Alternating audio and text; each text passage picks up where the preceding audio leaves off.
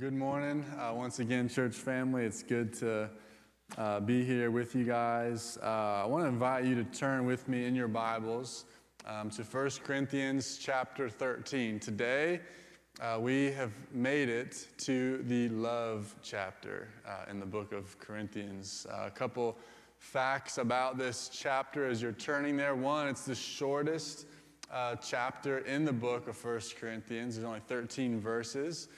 Um, also, it is the, statistically, it is the most referenced passage at weddings uh, in the Bible. Um, and we'll, you'll probably see why if you don't already know why. But I want to, as I said, invite you to turn there. If you don't have a Bible with you, there's one a seat back pew in front of you. Um, and if there's not one there, you can also follow along on the screen behind me. But we're going to read the entirety of the passage uh, 1 Corinthians chapter 13, and we'll pray, and then we'll dig in and we'll talk about love together. It says this If I speak human or angelic tongues, but do not have love, I'm a noisy gong or a clanging cymbal. If I have the gift of prophecy and understand all mysteries and all knowledge, and if I have all faith so that I can move mountains but do not have love, I am nothing. And if I give away all my possessions, and if I give over my body in order to boast, but do not have love, I gain nothing. Love is patient, love is kind, love does not envy, is not boastful, is not arrogant, is not rude, is not self truth. It bears all things, believes all things, hopes all things, endures all things. Love never ends.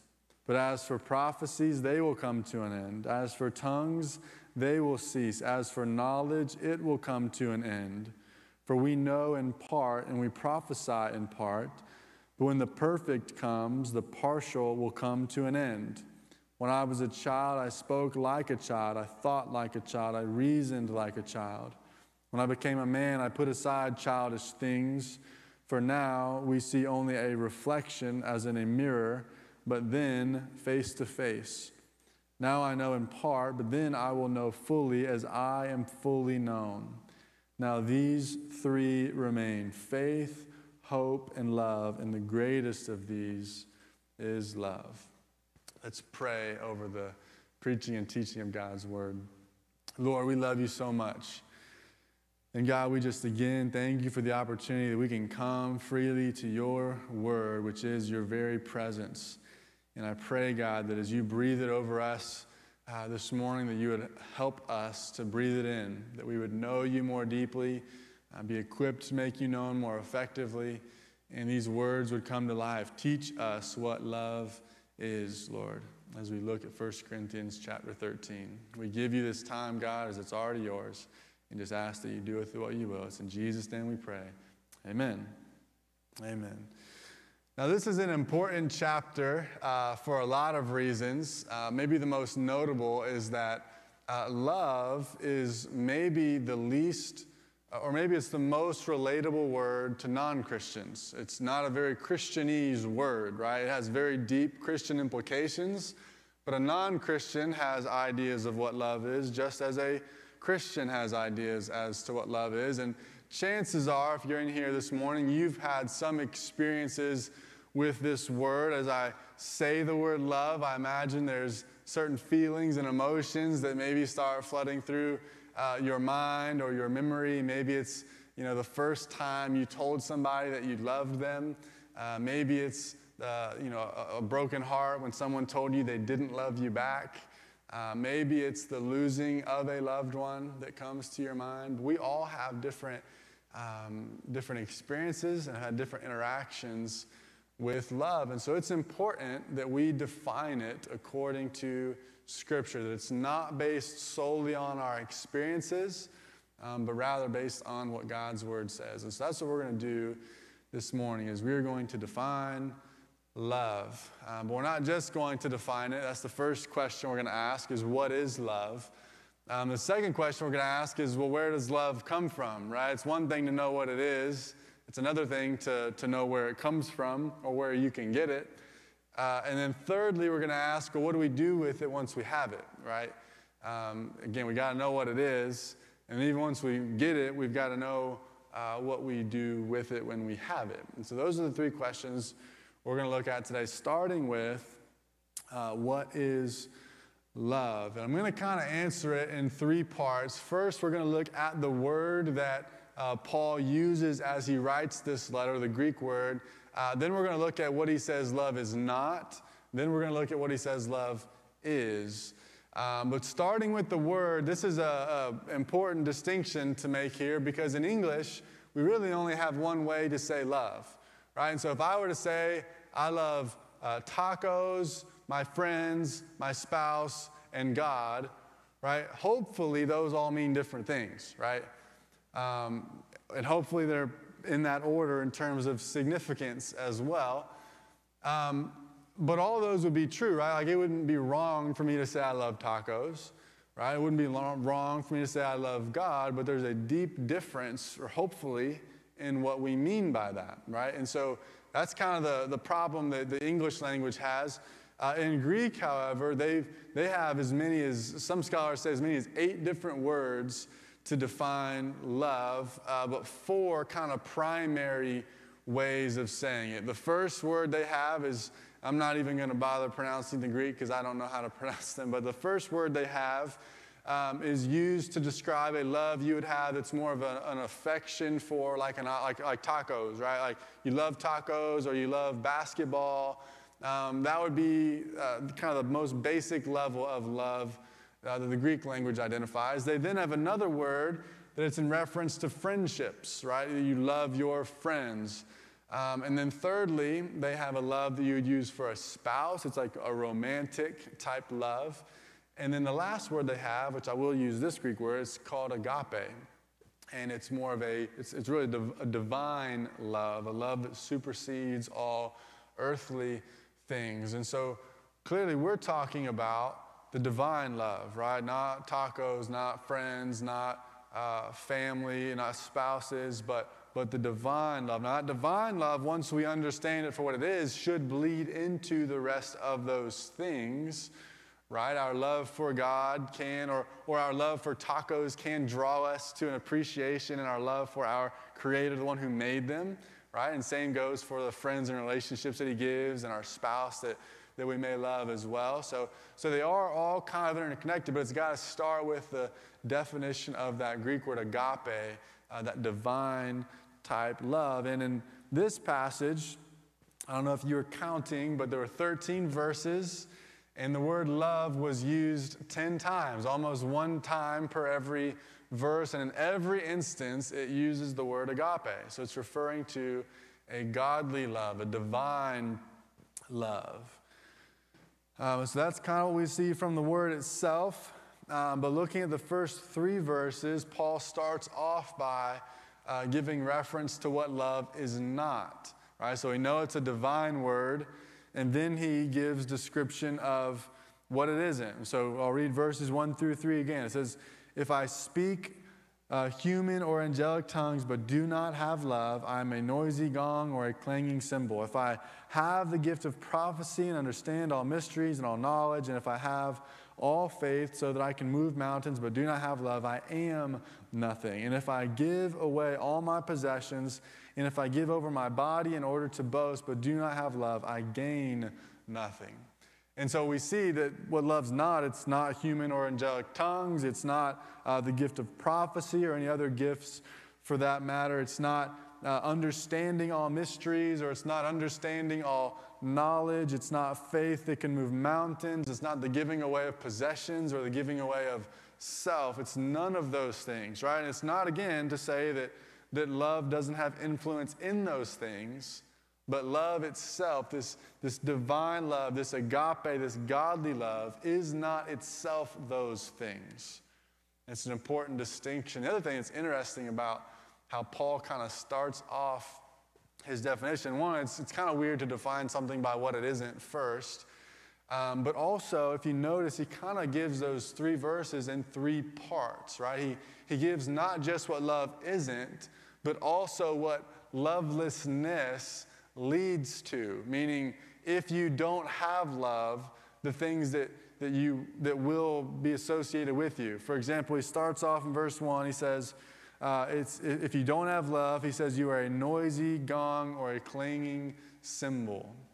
Right? And, and to me, that's really just imagery for uh, a, a negative output, right? Meaning that you do bad things, right? If you don't have love, you then do bad things. Lovelessness equals bad things, or the Christians would call that sin, that which separates you from God. Not just things that are annoying, right, but things that are actually deeply wrong and sinful as a result of lovelessness. He goes on in verse 2, he says, if you don't have love, he says that he says that I am nothing. Right? So not just that you do bad things, right, but that you yourself are actually bad, that you yourself are actually nothing. So lovelessness leads to bad actions.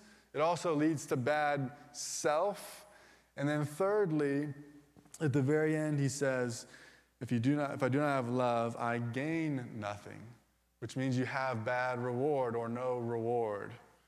Right? And for us, we know that that's actually bad consequence, uh, which is eternity apart from God. And so, thing that without leads to sin, uh, both in action and in self, um, and consequence, which is eternity apart from God. So that's kind of how Paul, again, right out the gate, tells us what it isn't and the consequences of not having it. But he then turns his attention in verses 4 through, through the first part of verse 8 to what love is. He says, Love is patient, love is kind, love does not envy, is not boastful is not arrogant, is not rude, is not self seeking, is not irritable, and does not keep a record of wrongs. Love finds no joy in unrighteousness, but rejoices in the truth. It bears all things, believes all things, hopes all things, endures all things. Love never ends. And so, what are some of the descriptors that Paul uses here for love? Well, patience, kindness, he then uses a few that could have been included in the what love's not, but he says love is without envy, it's without boast, it's without arrogance, without rudeness, without self seeking, without irritability, without keeping a record of right and wrong. Uh, it's hateful of all unrighteousness, it's rejoiceful of all truth. It bears all things, believes all things, hopes all things, endures all things, and it is endless. And I want to be clear as it lists all these descriptors um, this is not, there's some things you can define where it's, if it has any one of these things, then it's true. There's other definitions where it's all of these things have to be true in order for this to be true, right? This is a definition where all of these things must be true in order for it to be love, right? Because some of these maybe you read and you're like, well, that's not too difficult, right? Like, I'm a pretty kind person, right?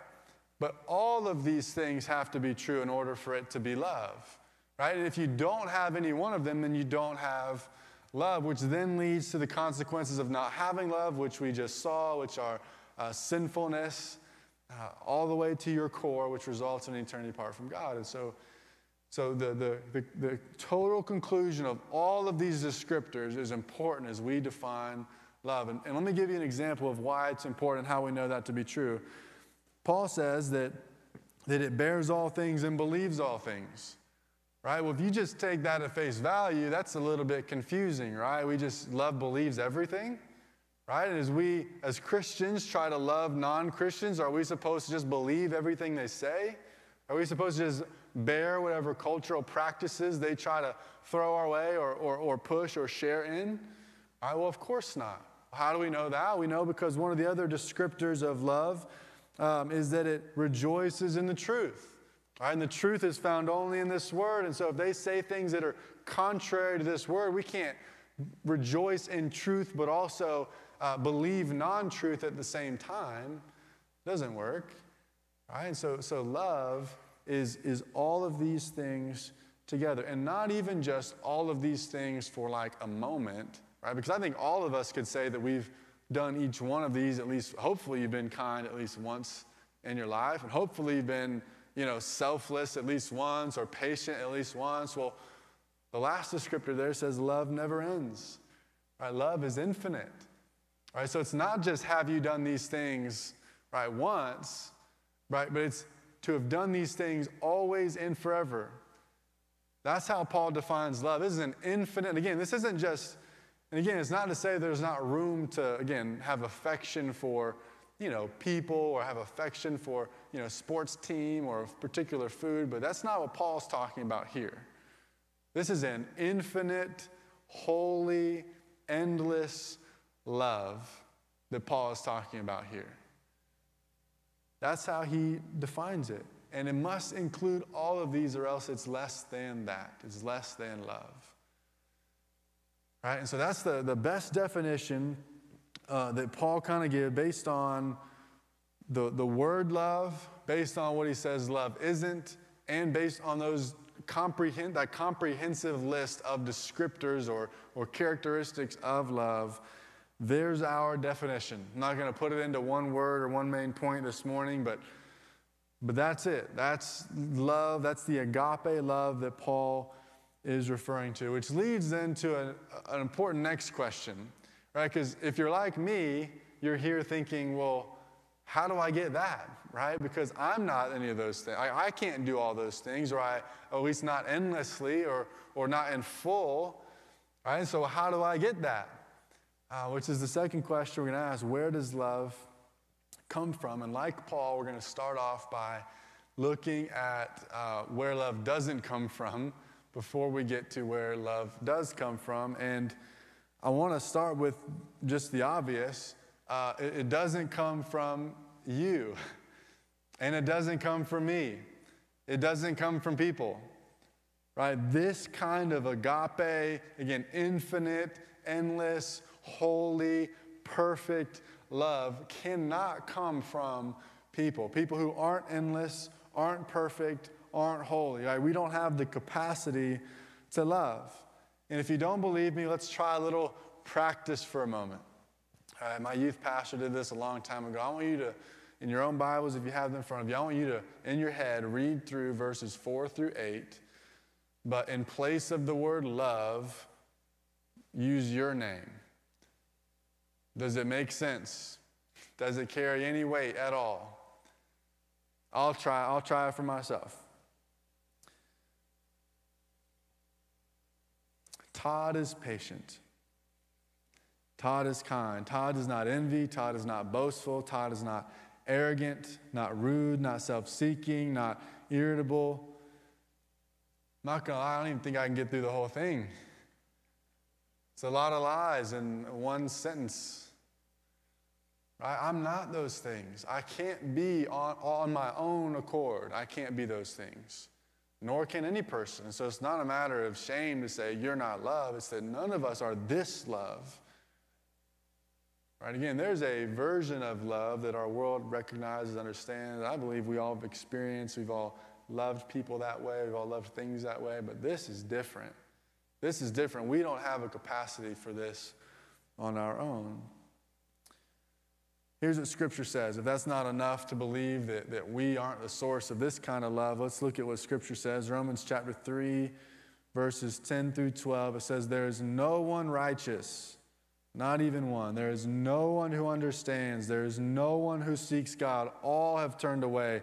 They have together become worthless. There is no one who does good, not even one. I don't know that it could be said any more clearly than that. And again, if we believe that love is rejoicing in truth, and this is from God's word, which we believe is truth, then we have to acknowledge that what God is telling us is that we don't have the capacity to love that way. It goes on in Romans 3, later in that same chapter, verse 23 says, All have sinned, all fall short of the glory of God. Right, and James 2:10 tells us that all who have fallen short are guilty of breaking not just the area that they've fallen short of, but the whole law. Right? And the consequence of breaking the whole law, we know according to Romans chapter 6, verse 23, is that we deserve then death. That's the consequence. And so we are actually the opposite of love, if we really want to get down to. We're opposite of this biblical love. And so if it doesn't come from us, then What does it come from? Simply put, church answer God. This love comes from God, evidenced perfectly in the person of Jesus. If you use the same practice we just used, but put Jesus in her place of the word love, it fits. And he's the only thing you can put there that does fit. And not just for his own sake, right? But it then he, he transfer is so much so that he allows us to then experience it as well. Look at again, not just my word for it or just doing the replace the word love test. Look at what God's word says. 1 John chapter 4 verses 7 through 10 says it perfectly. Dear friends, let us love one another because love is from God. And everyone who loves has been born of God and knows God. The love who or the one who does not love does not know God because God is love.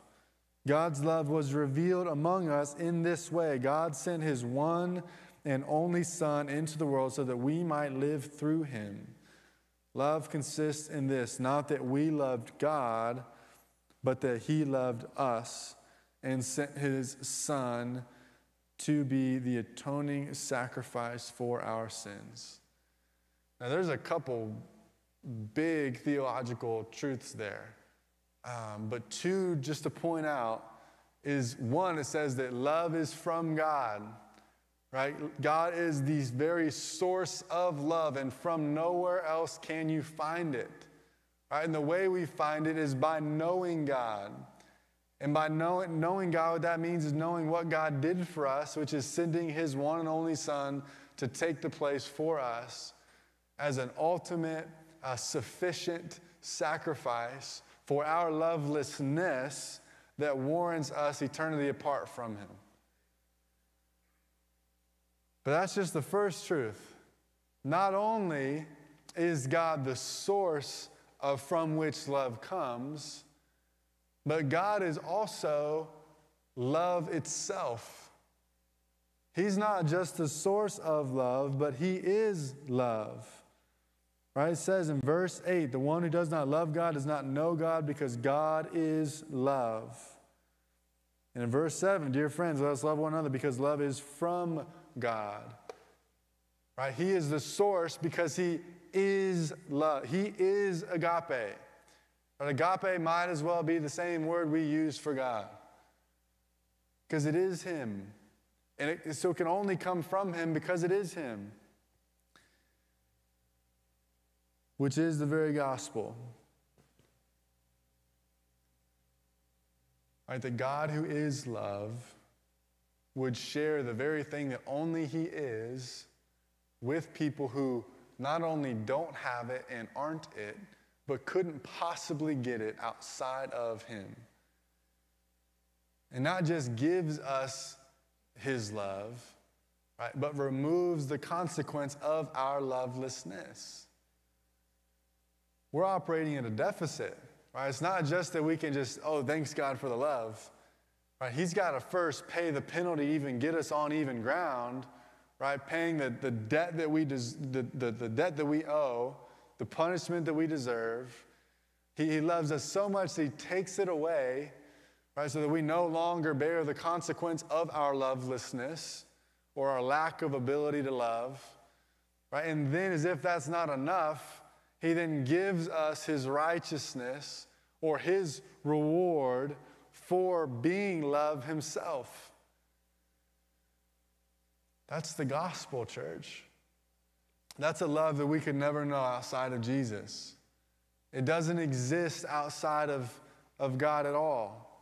So prior to knowing Jesus, we might have loved romantically, we might have loved in a friendship way, we might have loved, you know, just things or had passions in this world, but, but this love only exists through and in the person of Jesus Christ. And if you're here, because here, and here's again why this is so important love is the thing that all people pursue, right? Whether it's in pursuing love in relationships or whether it's pursuing love in, in a job or pursuing love in uh, just interests and, and hobbies, right? All people, statistically, all people are search. That's what it boils. That's what they're searching for, right? And again, they might find it in part, right? I'm not saying you can't love sports teams to a degree. I'm not saying that you can't love romantically to a degree, or that you can't have friendships or a job that you love. But what I am saying is that our capacity for the greatest love, a great a love that far exceeds, infinitely exceeds anything we would ever have known to, to call love, right? The only way we experience that is through Jesus. That's the only way. John 15, 13 says, No one has greater love than this to lay down his life for his friends. Right? Which is what Jesus did for you and I. He laid down his life for us. Now, typically, let me just kind of take a moment to, to dig into to what that, the significance of what that really means. Because typically, right, because we read that verse, and I'm sure there's some of us in here who think, well, I could do that, right? There's people who have done that, right? Who have laid down their life for somebody else. People who have stepped in front of a bullet. People who have uh, served our country and gave their life for it. And I don't want to minimize any of that at all right? But, but so typically, right, there's a correlation uh, between how much you care about something or someone, right, and how much you're then willing to sacrifice for that person, right? Like, for example, I got a one year old baby girl, right? And I, there's nothing I wouldn't, I love her so much, right? That there's, so I love her so much that there's nothing I wouldn't do for her, nothing I wouldn't lay down for her right? Now, if, you know, to use a different example, right, because that's not a big story, right? Like, let me, even, let me even make it a little more obvious what I mean. Let's say I'm eating dinner and I'm eating with my daughter and she wants one of my french fries. I love my daughter deeply, right? Would I be willing to sacrifice one of my french fries for her? Of course right? Of course, minimal sacrifice, deep love. Of course, I'm going to do that. Right? But what about if the tables are turned, right? Because that wouldn't be a big story. That wouldn't make the front page news, right? Dad, dad sacrifices French fry for his one year old daughter. Wouldn't be much of a story. Right, but what about this? What if I step in front of a bullet for a person who hated me and caused my family harm and cause my, my whole life difficulty, right? Would that all of a sudden be a little bit bigger of a story? Right? The love's not there, right? But then the sacrifice, so the love's not tremendous, but the sacrifice is tremendous.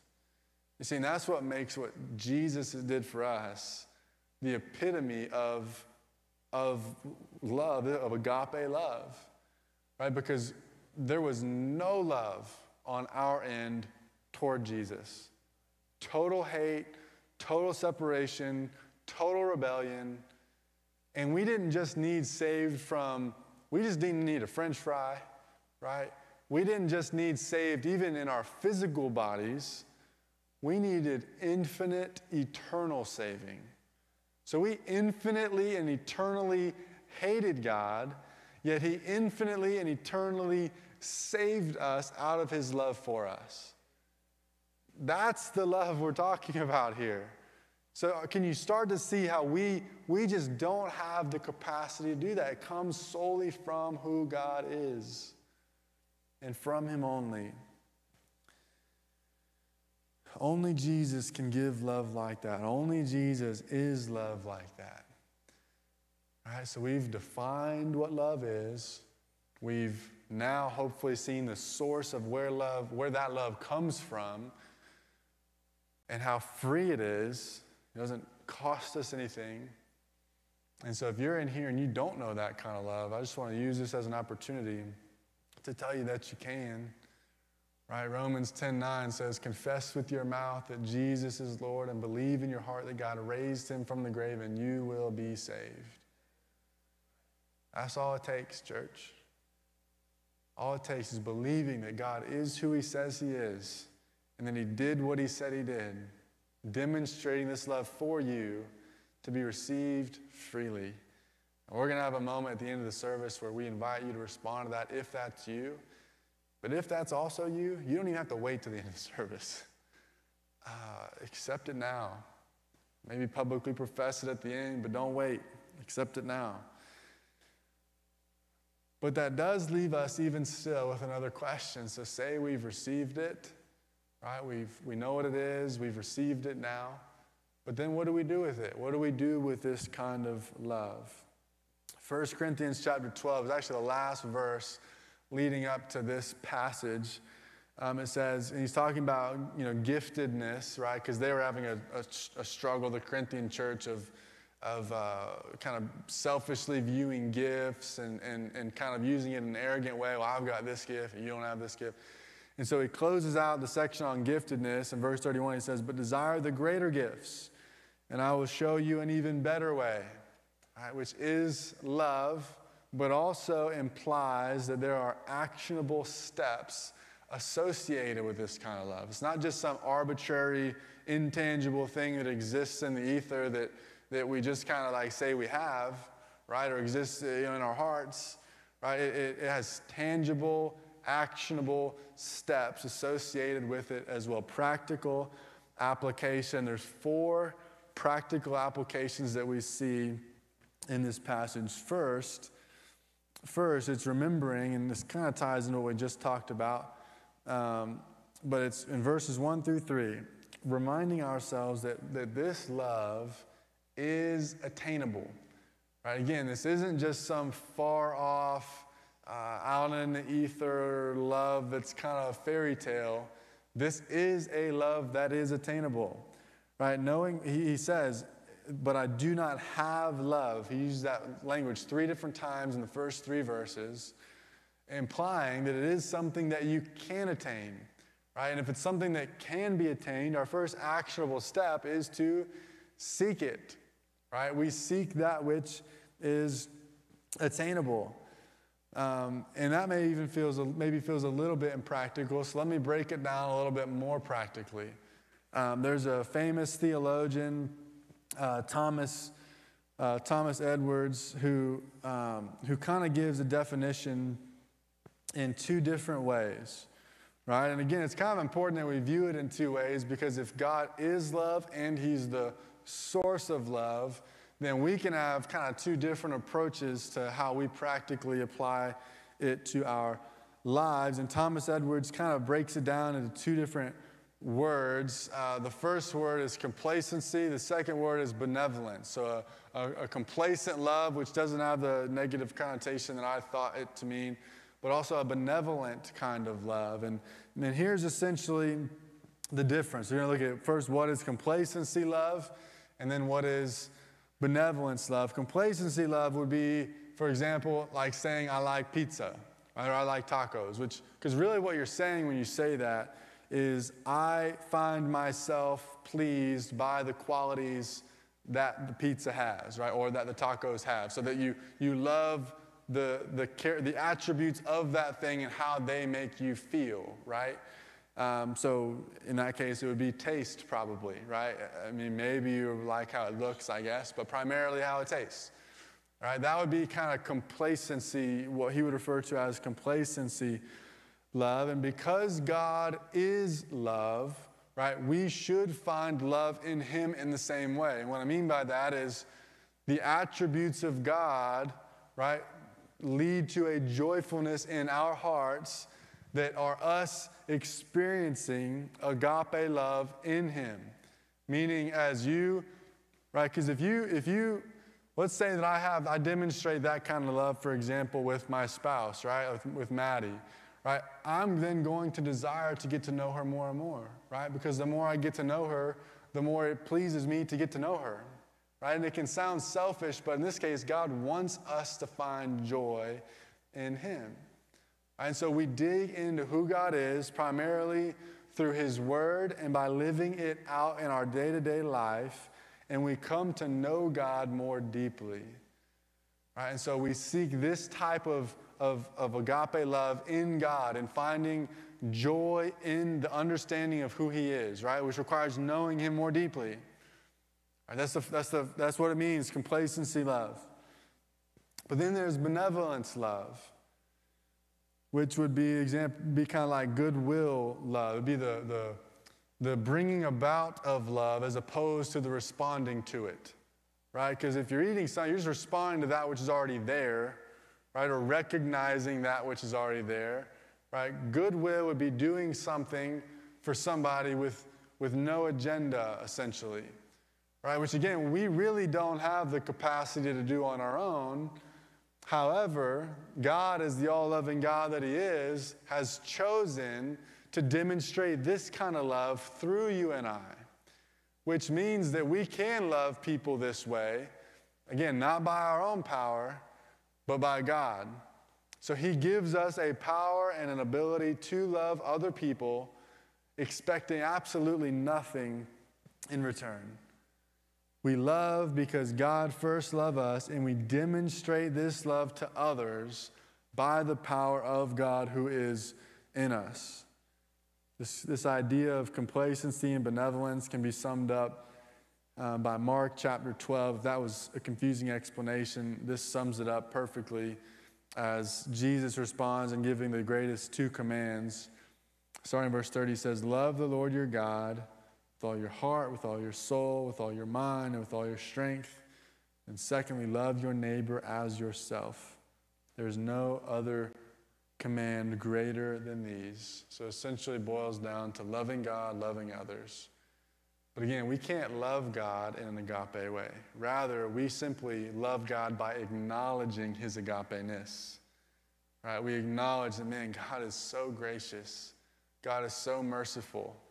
Right? And, and that giving us joy, right, is, is how we love God because we have no capacity to love him on our own right? And the way we love other people, right, is by selflessly loving them even though they don't deserve it.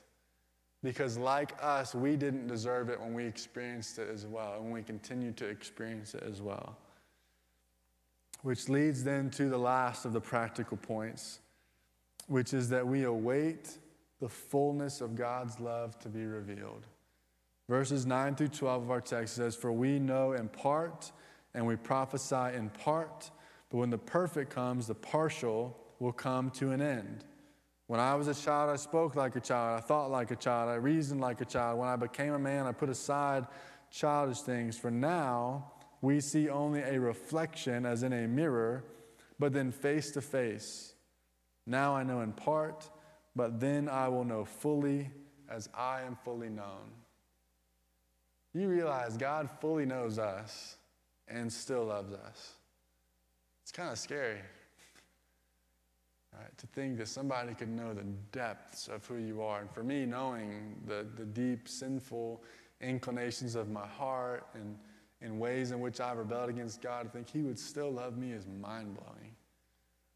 Right, and what Scripture says here is that, that we get to experience this, and in a sense, it's full in that it's guaranteed, right? There's an assurance that as you surrender your life to Jesus, that you will get to be with him one day.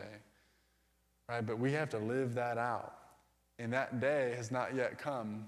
Right? So we know Jesus' love, we, we can understand it, but there will be a day where it won't be clouded by the, the earthly consequences of sin.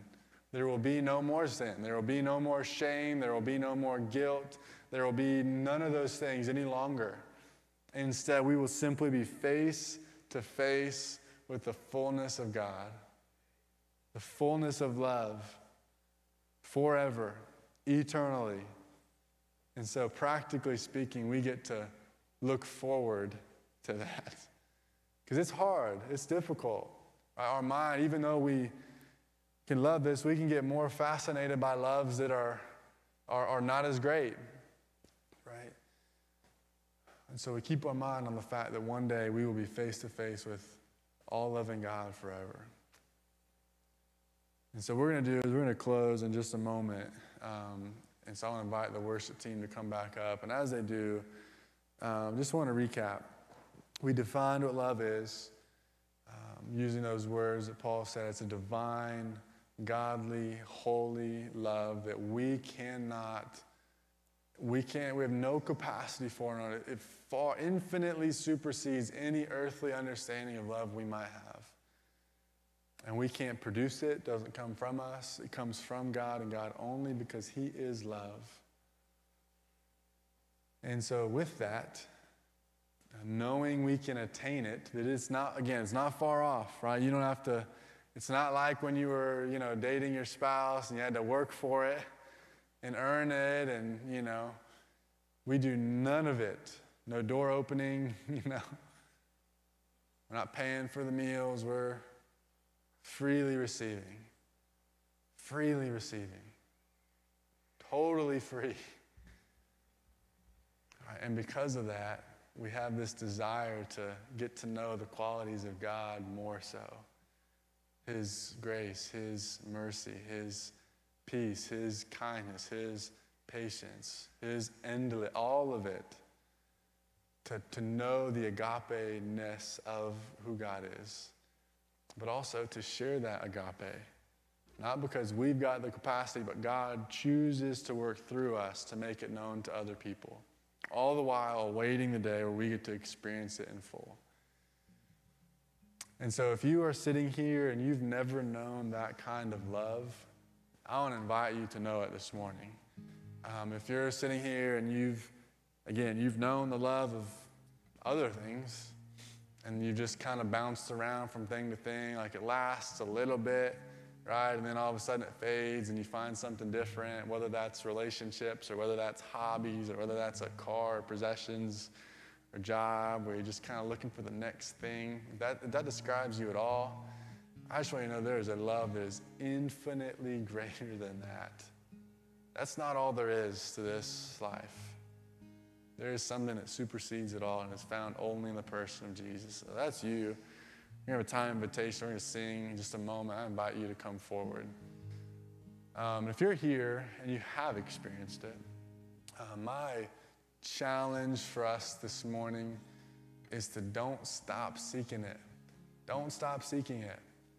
Um, it it's, it's easy to, to think that you, you just accept it and you kind of put it in your back pocket and you keep doing what you're doing. No, it is infinite. And we get to experience it in new ways every single day. We get to do it alongside fellow brothers and sisters, and we get to share it with people who have never experienced it before. I don't know about you, but as I've gotten older, gift giving has become far more enjoyable than gift receiving. Right? When you have something that's so amazing that you just can't wait for somebody to open it. Right? And we have the greatest love that exists. What all people innately are searching for We've got it. That God is allowing us to be vessels to share with Him. Doing so while we await for the day where we're with Him face to face.